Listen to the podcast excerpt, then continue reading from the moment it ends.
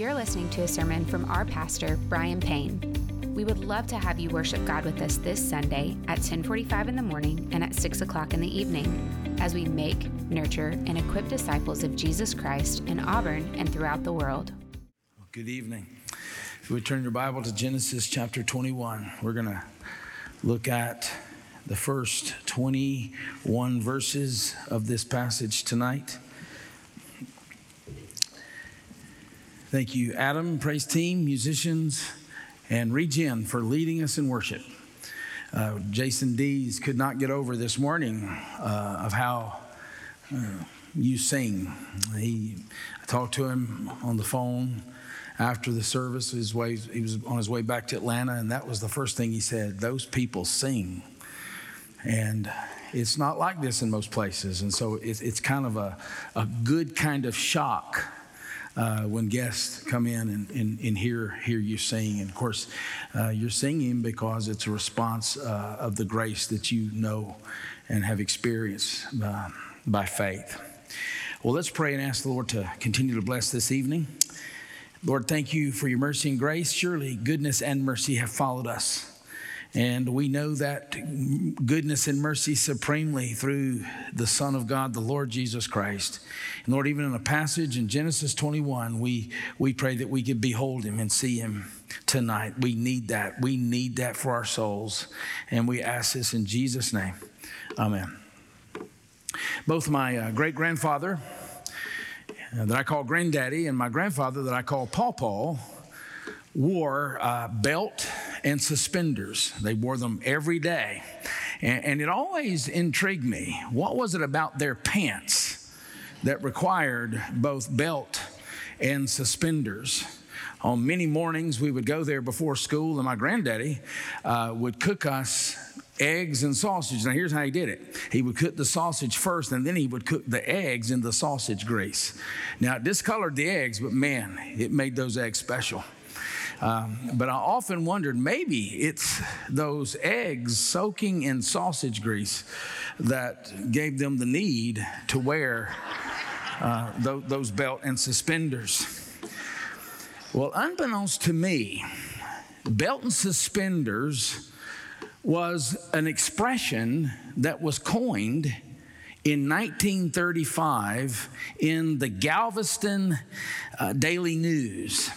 It was in this section called News Behind the News. And here's how the Galveston Daily News defined a person who wore belt and suspenders. They are pessimists who wear belt and suspenders because they need the double insurance. In case the belt breaks, they have the suspenders. And in case the suspenders breaks, they have the belt. Well, perhaps Abraham was the first belt and suspenders guy. We certainly recognize he's the first that we see in Scripture. Yes, he was a man of faith, a great man of faith. He was the classic man of faith. James and the Apostle Paul and the writer of Hebrews, one day we'll find out who wrote Hebrews, all of them affirm that Abraham was a man of faith. But here's what we've seen. When he is tested, time and time again, when he is tested, he resorts to crutches as security. He resorts to belt and suspenders. And we saw this for the first time in Genesis 12 when there was the famine in the land and he took his wife, Sarah, and they went to Egypt, and he felt like that he was about to be compromised. And so he deceived the Pharaoh there and told him that Sarah was his sister. And it almost compromised Sarah in the process. We saw it the second time in Genesis 16 when they're waiting on the promised son and God is not cooperating according to their timetable. And so he has his little tryst with Hagar because he believed that God needed his help. And then last week we saw it again when he is exposed to King Abimelech, who was kind of the precursor to the Philistines. And then we see that sin pattern all over again. What we're going to see today is the Lord is going to wean Abraham off these belt and suspenders once and for all. And the reason this is important here in Genesis 21 is because in Genesis 22, we have this great test coming. God is going to call Abraham to do something that staggers the imagination, to offer his son up on the altar. He can't afford to have belt and suspenders when that test comes. God's always at work, sanctifying his people, preparing them for future assignments, preparing them for glory, conforming them to his son, the Lord Jesus Christ. So that's what we're going to see here in this passage. But it comes in the context, and sometimes the tests come in the context of victory and celebration. And we see that at the very beginning of this passage, the fulfillment of the promise, finally. The fulfillment of the promise and the weaning of Isaac, who is the son of promise. Look with me in verse 1. Now the Lord visited Sarah as he had said, 25 years later, but as he had said. You remember, I heard a preacher say one time that it is God who made time, it's man who made the watch. All right? And so we oftentimes feel like God is late, but he's never late.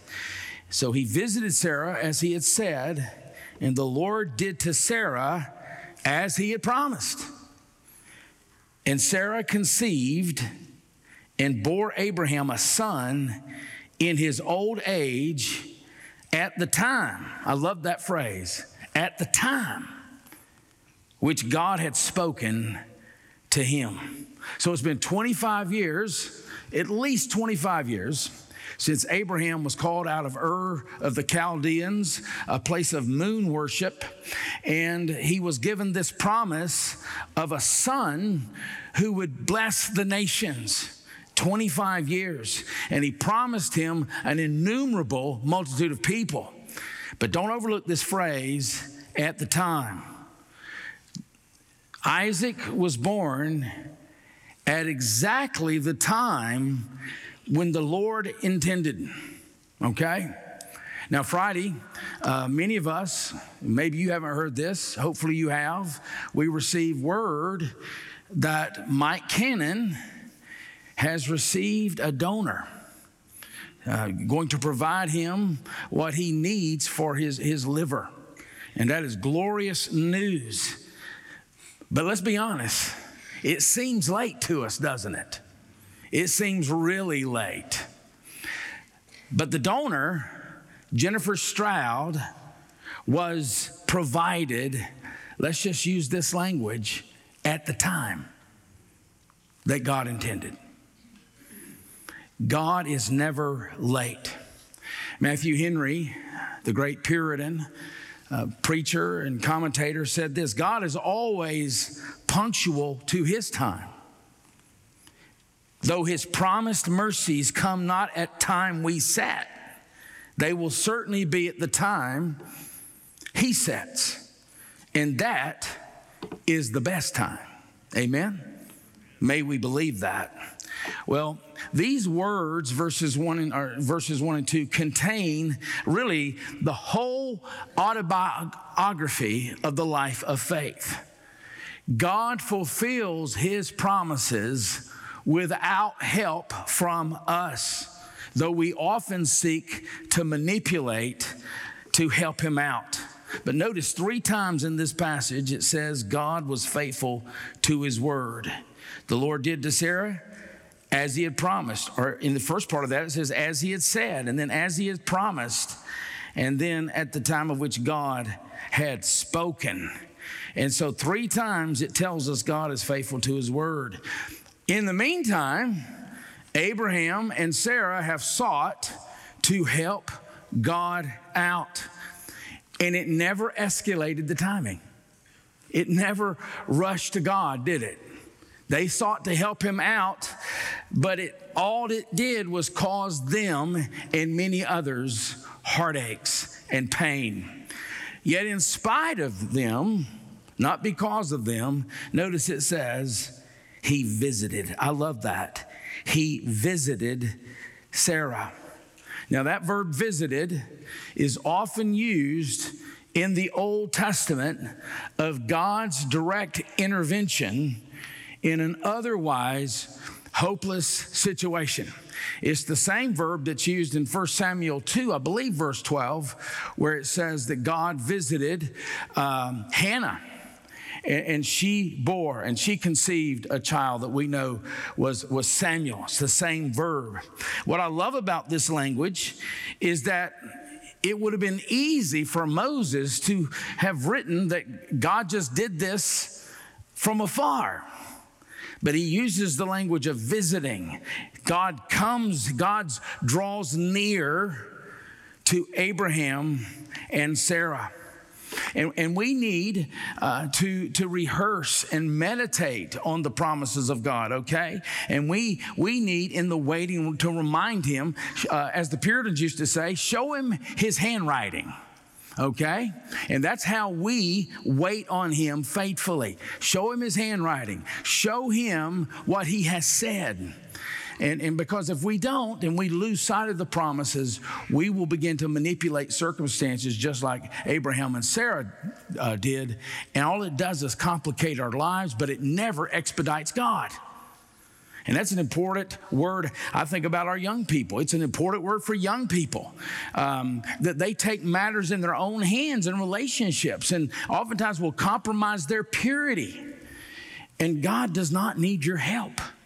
You wait on him and trust him, okay? Learn from Abraham and Sarah that when you don't, heartache and pain are always the consequence. Well, notice in verse 3, Abraham called the name of his son who was born to him, whom Sarah bore him, Isaac. And Abraham circumcised his son Isaac when he was 8 days old. This is the first baby circumcised in the Bible on the eighth day, as God had commanded him. Abraham was 100 years old when his son Isaac was born to him. And so this passage describes a man of faith. Again, he's like us. He waffles. You'll see great acts of faith and then times of compromise and sin. But we see his obedient response to God's commands. First of all, he names the baby Isaac as God commanded back in chapter 17, verse 16. And then he circumcises the child on the eighth day, just as the Lord had commanded back in chapter 17. Now, chapter 17, verse 1 tells us that Abraham was 99 when God made the covenant of circumcision with him. So this is 1 year later. And Sarah's response to the birth is to make two pronouncements, both of which involve a word play on the name Isaac. Remember, the name Isaac means he laughs, to laugh. Look with me in verse 6. And Sarah said, God has made laughter for me. He has restored for her joy in her heart, laughter in her heart. It was their compromise that took it away. Everyone who hears will laugh over me. Now, this is a statement of faith. And she said, who would have said to Abraham that Sarah would nurse children? So not only did she give birth, she is nursing the child. Yet I have borne him a son in his old age. So unlike before, when Sarah laughed out of unbelief, here her laughter is the laughter of faith. It's an expression of joyous faith. And we see something here of the ways of God. For 25 years, he appeared to be silent. At times he appeared to be unaware of their struggle. But remember this, silence never means inactivity when it comes to God. He came, the baby came at the time that God had ordained. Well, look with me in verse 6, or verse 7 rather, or 8. And the child grew and was weaned. And Abraham made a great feast on the day that Isaac was weaned. So scholars tell us that babies were generally weaned around 3 years old. And so Isaac is likely around 3 years old as he is weaned. Now, you know what it means to be weaned. In fact, there's a psalm, Psalm 131, that speaks about our contentment in God as and he uses the analogy of being weaned, okay? But what does it mean to be? Let me give you Webster's dictionary, because I'm going to give you two definitions of wean. One definition has to do with a baby being weaned off of his mother. To wean is to cause to cease, to depend on the mother for nourishment. But I believe that given the context here, there's another kind of weaning that's taking place. Again, let me give you another Webster's definition of weaning. To detach or alienate the affections of from any object of desire. I believe that God is about to wean Abraham, all right? And I'm going to explain that in just a moment. Remember, he is a man of faith, but his besetting sin has been the belt and suspenders kind of life. He trusts God, but he trusts in his idols as well. All right? And God is doing a work of purification. He is weaning Abraham off of this belt and suspenders kind of life, which tends to show itself in the manipulation of his circumstances. In this particular case, he has been trusting in the son born out of wedlock with Hagar. And that brings us to the second part of this passage. We have seen the protection or the promise of the fulfillment of the promise of Isaac, but now we come to the protection of the promise and the weaning of Abraham. So we see Isaac weaned, but here in the second part of this passage we see Abraham weaned. Look with me in verse 9. But Sarah saw the son of Hagar, the Egyptian, whom she had borne to Abraham, laughing. So, is this the laughter of faith, or is it the laughter of mockery and scorn? Well, we're not left to our imagination here. The Apostle Paul picks up this account we're going to see later on. But in Galatians chapter 4, in verse 29, he describes Ishmael's laughter here as actually persecution. He's persecuting the son of promise. And so Ishmael's laughter here is the laughter of scorn. Now remember, we don't wait till John 3:16 to get to the gospel. The gospel is found in the promise made to Abraham. It will be through his son, the son of promise, that the Messiah will come. We understand it will be through Abraham's offspring that you have the salvation of the nations. And the son of promise right now is Isaac. And Paul tells us that Ishmael's laughter was one of persecution. So this is the scorn for the gospel. This is ridicule for the promised son. That's the laughter we see here with Ishmael. And by adopting this attitude of scorn, Ishmael was declaring himself outside the promise. He was declaring himself outside the promised line because salvation would come through Isaac.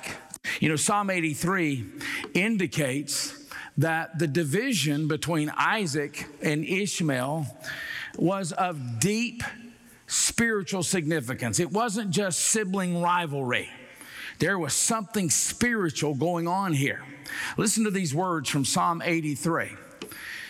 In fact, as we read them, you would almost think you're reading the front page of today's newspaper.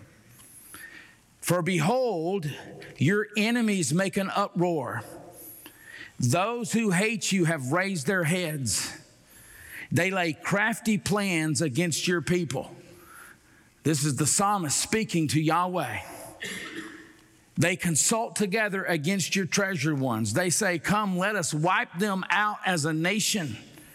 Let the name of Israel be remembered no more. For they conspire with one accord. Against you, they make a covenant. The tents of Edom and the Ishmaelites. So you see here, this is more than sibling rivalry. When he laughed with scorn and mockery, that's why Paul would use the language of persecution. He is demonstrating unbelief in the gospel. Again, the gospel comes to full bloom in Jesus Christ, but the gospel is first presented in Genesis 3:15. Just think of a balloon, and progressive revelation is like blowing air into the balloon. And so as revelation unfolds through the Old Testament, that balloon begins to take shape, okay? And so he is mocking the gospel here and the son of promise. And Sarah will not tolerate it. She's not going to tolerate it. First, because it's her son. And second, I believe she's a woman of faith, and it's an affront to the God of the promise. Look with me in verse 10. So she said to Abraham, cast out this slave woman with her son, for the son of this slave woman shall not be heir with my son Isaac. Do you see what she's saying? She senses that Abraham wants Ishmael to be a joint heir with Isaac, all right? And she realizes, she recognizes, she reminds her husband that Ishmael is not the son of promise. She is taking God at his word. She's taking God for his promise here. And so her immediate concern was in protecting Isaac's inheritance. And although I'm certain there was some self-concern there, it's also a demonstration of faith, because she realized, based on God's promise, that Isaac was the heir. And since Ishmael had no interest in the son of promise, he had no interest in the true inheritance, he had no place in the household. That's what she recognizes. Now, her words are strong here in verse 10. Cast out. Cast out. Do you know this is the same verb that's found in Genesis 3:24 when Adam was cast out of the garden? Why was he cast out? Because of his sin. It's the same verb that was used of Cain when he was cast out, chapter 4, verse 14. It was also the same verb used of the dispossession of the Canaanites in Genesis 24, verse 18. This is the picture of exile. What's interesting here, and it's painfully interesting, is that Abraham has failed to discern the essence of the situation. Verse 11. And the thing was very displeasing to Abraham on account of his son. On account of his son. Now, in one sense, we recognize Abraham loved his son. He had a legitimate love for his son. And that is right to have that kind of love for his son. But what Moses seems to be indicting here is Abraham's anti-gospel impulse, okay? Because the promise had been made to Isaac, not Ishmael. That's what's being indicted here. And remember, back in chapter 17, verse 18, he had pleaded with God that Ishmael be the chosen one. And God had said, no. I have one who's coming who will be the chosen one. And so what you see here from the beginning, Abraham has been unwilling to rely entirely on the promises of God, okay? He had been unwilling to rely entirely, if you will, on the gospel as presented to him from the Lord. So Isaac is 3 years old. He's still, I guess, considered he's toddler at this point. And maybe Abraham is thinking, what if something happens? What if something happens to Isaac? After all, mortality rates were very high in that day. Wouldn't it be wise to keep Ishmael in reserve? Belt and suspenders. That was his struggle. The belt and suspenders man here was probably emerging again at this point. But God takes Sarah's side in this issue. Verse 12. But God said to Abraham, "Be not displeased because of the boy and because of your slave woman. Whatever Sarah says to you, do as she tells you." You know what's interesting? Peter tells us that Sarah called Abraham Lord, right? But that doesn't mean, submission does not mean you're a doorstop. All right? And so Sarah had a real voice in her husband's life. And when a man is not walking as he should, his wife owes it to him to speak up. And so God is taking Sarah aside here. Do as she tells you, for through Isaac shall your offspring be named. So two times it tells us that this was displeasing. You see it in verse 11, and you see it in verse 12. The thing was very displeasing to Abraham. God says to him, "Be not displeased," or maybe your translation reads distressed. For the sake of the promise, okay? For the sake of the promise, Abraham had to get to the place where he commits himself fully to the son of promise, to Isaac. He had to be weaned off his belt and suspenders idolatry. God is doing that in us as well. He's always at work doing that in us as well. You know, our tendency is to want a reserve plan in case God's plan doesn't work out. We're fearful of putting all our eggs in that one basket, God's basket, okay? But God demands all or nothing. He demands all or nothing. Here's what Paul says in Romans 9:7 of this verse. Through Isaac shall your offspring be named. Through Isaac, the line of promise for the world. Remember, it will be through this line all the nations will be blessed. Through this line and this line alone, through Isaac, not Ishmael. But God answered Abraham's natural concern here for Ishmael's welfare by promising something beautiful. Notice in verse 13. And I will make a nation of the son of the slave woman. Notice Ishmael's name's never given here. Also because he is your offspring. How is Abraham going to respond to this promise? Well, I think here is where you see Abraham turning the corner, because God's preparing him for that great test in Genesis 22. And so here we begin to see Abraham letting go of his belt and suspenders way of life. He believed God. Verse 14. So Abraham rose early in the morning, took bread and a skin of water, and gave it to Hagar. Can you imagine how painful this was? This would have been extraordinary. He would have loved Ishmael as much as any father in here loves their son or daughter. Putting it on her shoulder along with the child, and sent her away.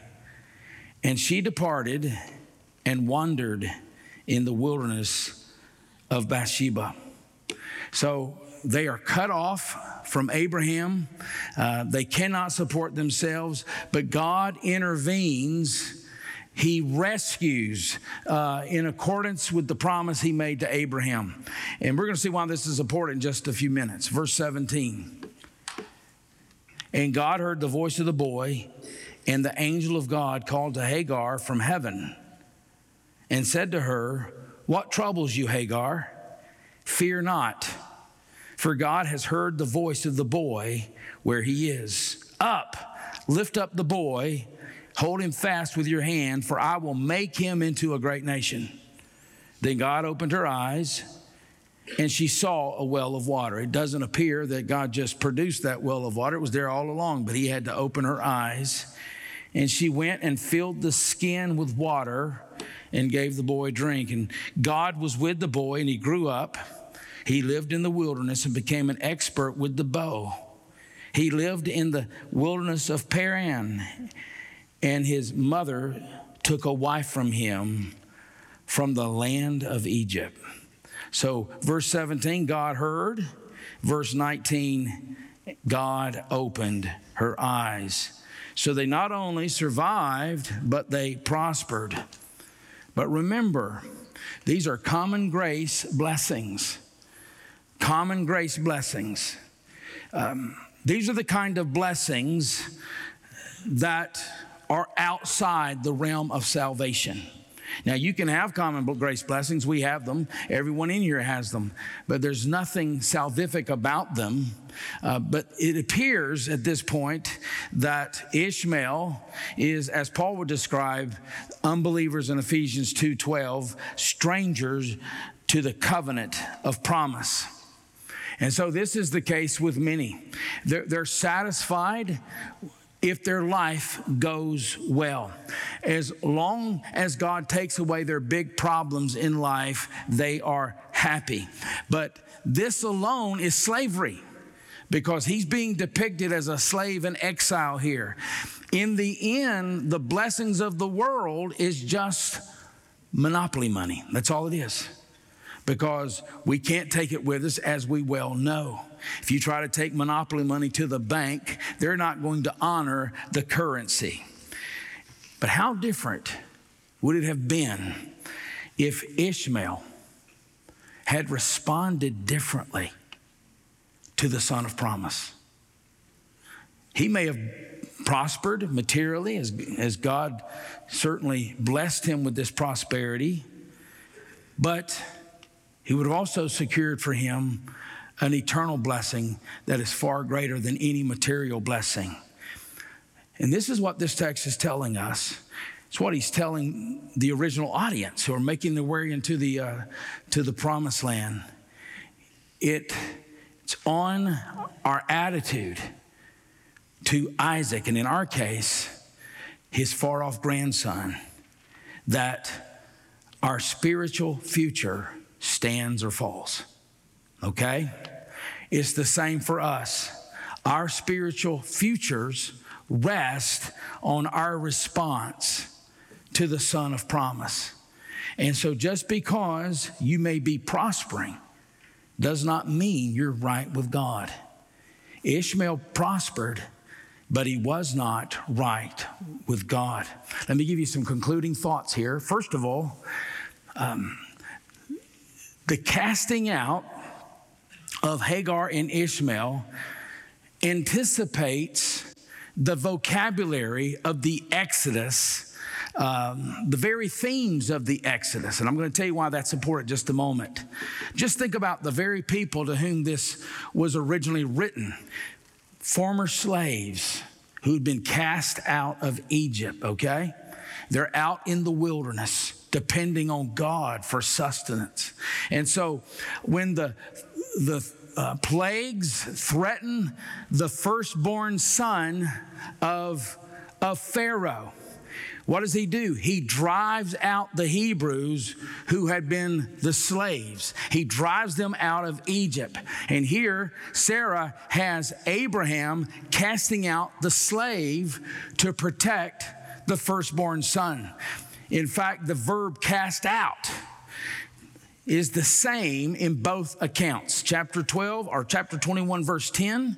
And then if you look in Exodus chapter 12, verse 39, they were thrust out. They were cast out of Egypt. So the same author is using the same verb. And so Abraham sends away the mother and the boy into the wilderness. We see that in verse 14.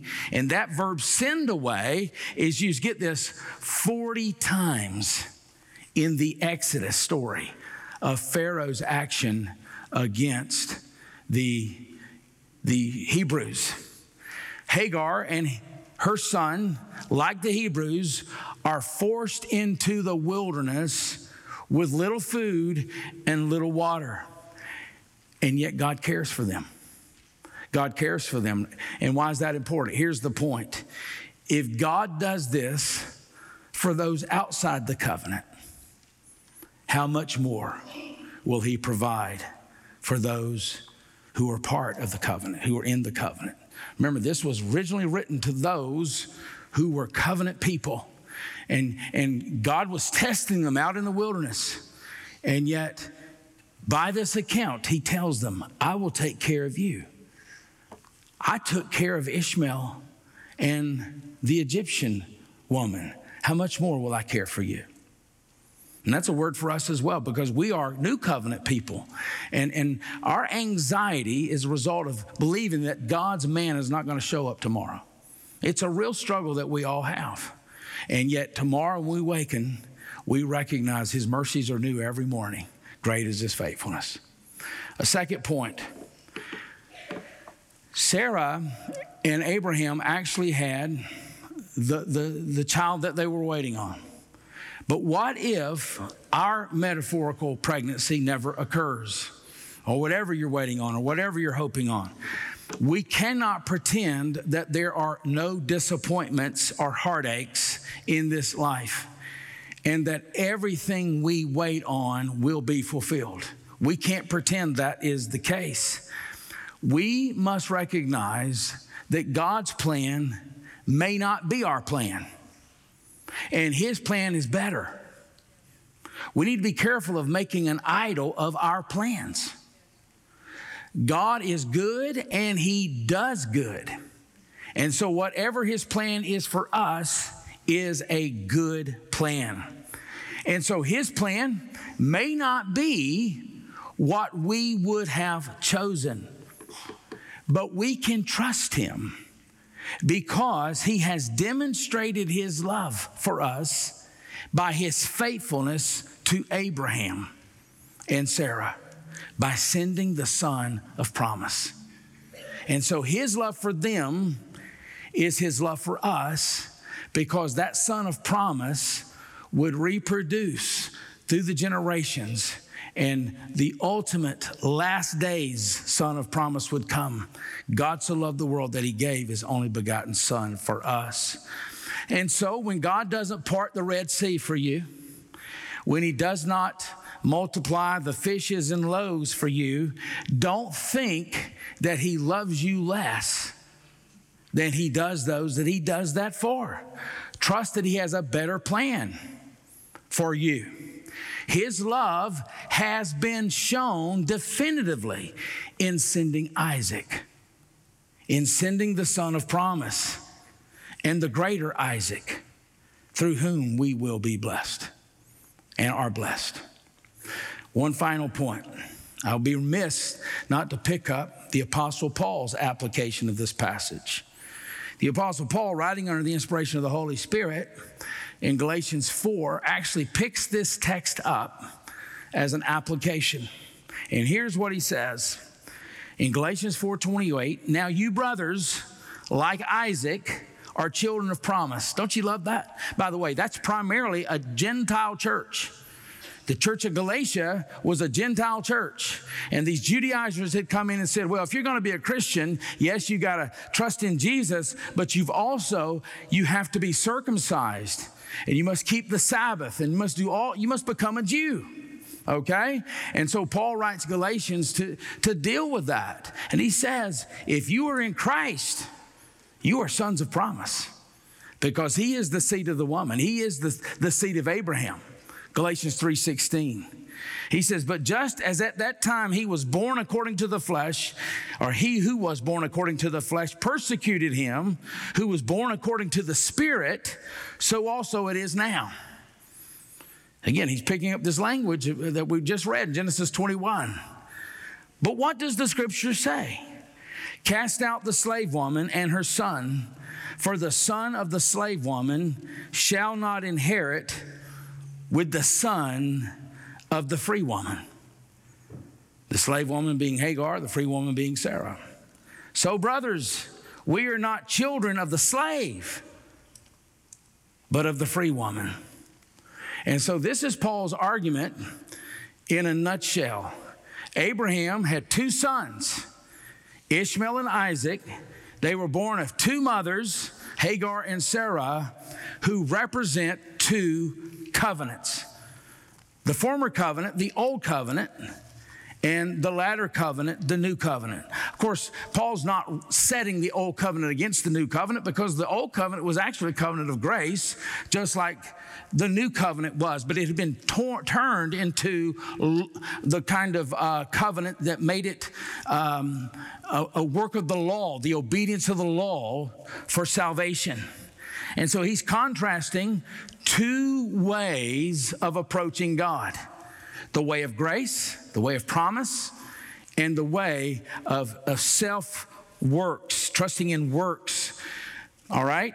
And so Paul is saying that you can trust in your works and remain in a condition of slavery, just like Abraham did when he trusted in his own actions in his affair with Hagar, or you can trust in God's provision of grace through the Son of the Promise that we know will come to fruition ultimately in the Lord Jesus Christ. As Philip Ryken says, and I love this, in the eyes of God, everyone is either an Ishmael or an Isaac. Does that make sense? In the eyes of God, everyone is either an Ishmael or an Isaac. And so Ishmael and Hagar represents those who depend on their own efforts to be accepted by God. Isaac and Sarah, his mother, represents those who are living by faith. Faith in the child of promise. Thank God that Paul has given us that inspired application of this, what is oftentimes an obscure text. And I realize this evening, as Adam and the musicians come forward, that most of you are sons and daughters of the promise because you have trusted in the one in whom Isaac typifies. You have trusted in the one in whom Isaac points. Hebrews says all of these realities were the shadows. Christ is the substance. You've trusted in the substance. But all of us are a lot like Abraham in that belt and suspenders approach to life. And so as we sing, maybe you would like to come pray, or maybe just pray where you are. Consider the areas of your life where you are compromising and you are manipulating, where you are in the back of your mind thinking, God needs my help. And this may be the time for the Lord to show you those things so that you can repent of them. Or maybe you realize, I'm not a son of the promise. I am in Ishmael's line, and I will ultimately be cast out if I don't repent and come to the Son of Promise, the Lord Jesus Christ.